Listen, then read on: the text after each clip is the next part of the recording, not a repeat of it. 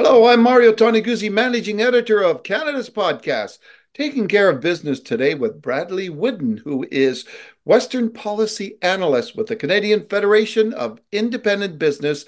Thanks, Bradlee, for joining us today. Hi, Mario. Thanks for having me. All right, let's talk about Alberta's 2024 property tax report that you folks have uh, released.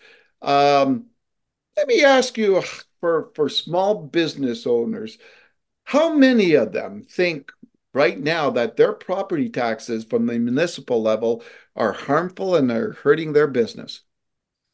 Uh, to be quite frank, almost all of them. Um, uh, small businesses have really struggled over the last four years. Obviously, they're coping with uh, rising inflation, rising interest rates, uh, low consumer demand. And with property taxes, it is especially damaging uh, considering they have to pay them regardless of whether or not they are making revenue. And uh, quite honestly, many of them are not making revenue at this point in time. Yeah. So, you know, uh, when it looks at the property taxes, uh, you know, uh, compounded with everything else that's out there, uh, you know, one one of the uh, interesting things I saw from uh, your report, 74% say that uh, the municipal government is not paying attention uh, to the issues that they're facing. Obviously, pretty high number, isn't it? Uh, it is, and uh, essentially, what we've seen is municipal governments really shifting the burden of property taxes onto businesses. Uh, so, for example, in Alberta's four largest cities, what we found is that they pay a property tax rate over three times higher than that of residents. And that's the thing we're really trying to get at in the report is that this is a uh, disproportionate burden, it's an unfair burden, and yeah. we're urging municipalities to step in and address it. Can you talk a little bit about Brad, uh, Bradlee, just about that that tax ratio? Uh, uh, you know, uh, what cities in the provinces are are are the worst? Which cities are the the best uh, for it? Absolutely. So Calgary, the largest city, is the worst uh, with a tax rate ratio of 4.26. So businesses pay a property tax rate well over four times higher than that of residents. They pay close to half the city's property taxes, despite only making up around 18% of the property assessment.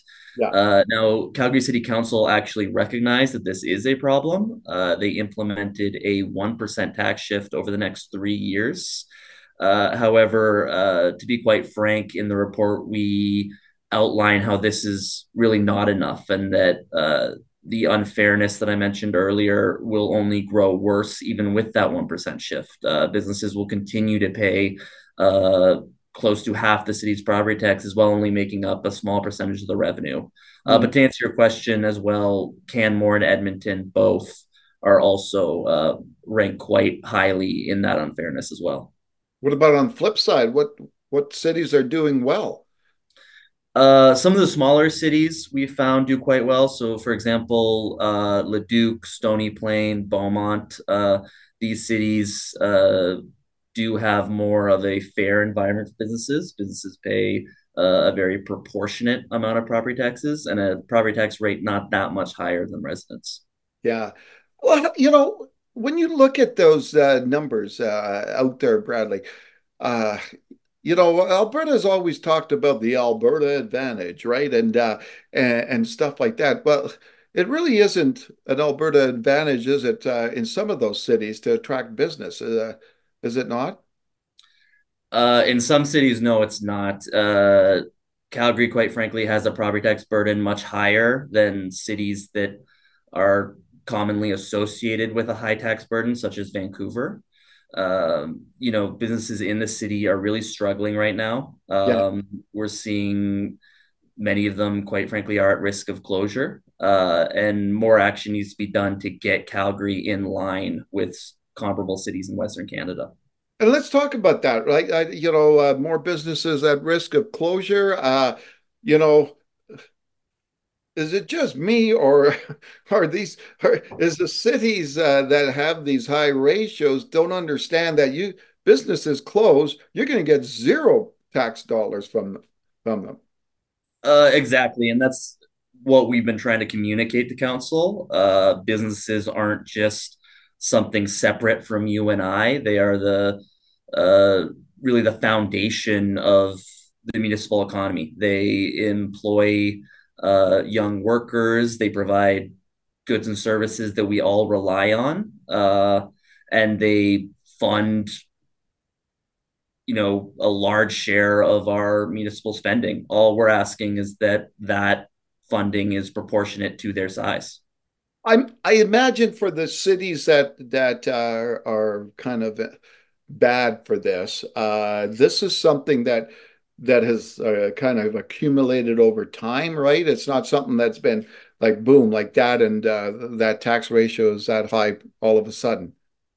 it has gotten worse uh, over the last few years, and we forecast it will continue to grow worse uh, over the next few years in uh, most of the municipalities that we assessed. So it's really something that we are uh, raising the alarm about with city council in these cities. All right, wonderful. Well, thanks, uh, Brad, for joining us today. Thank you for having me. All right, that was Bradley Lee, uh, Bradlee, sorry, Whidden, who is Western Pol Policy Analyst for the Canadian Federation of Independent Business. I'm Mario Toneguzzi, Managing Editor of Canada's Podcast. Thanks for joining us today.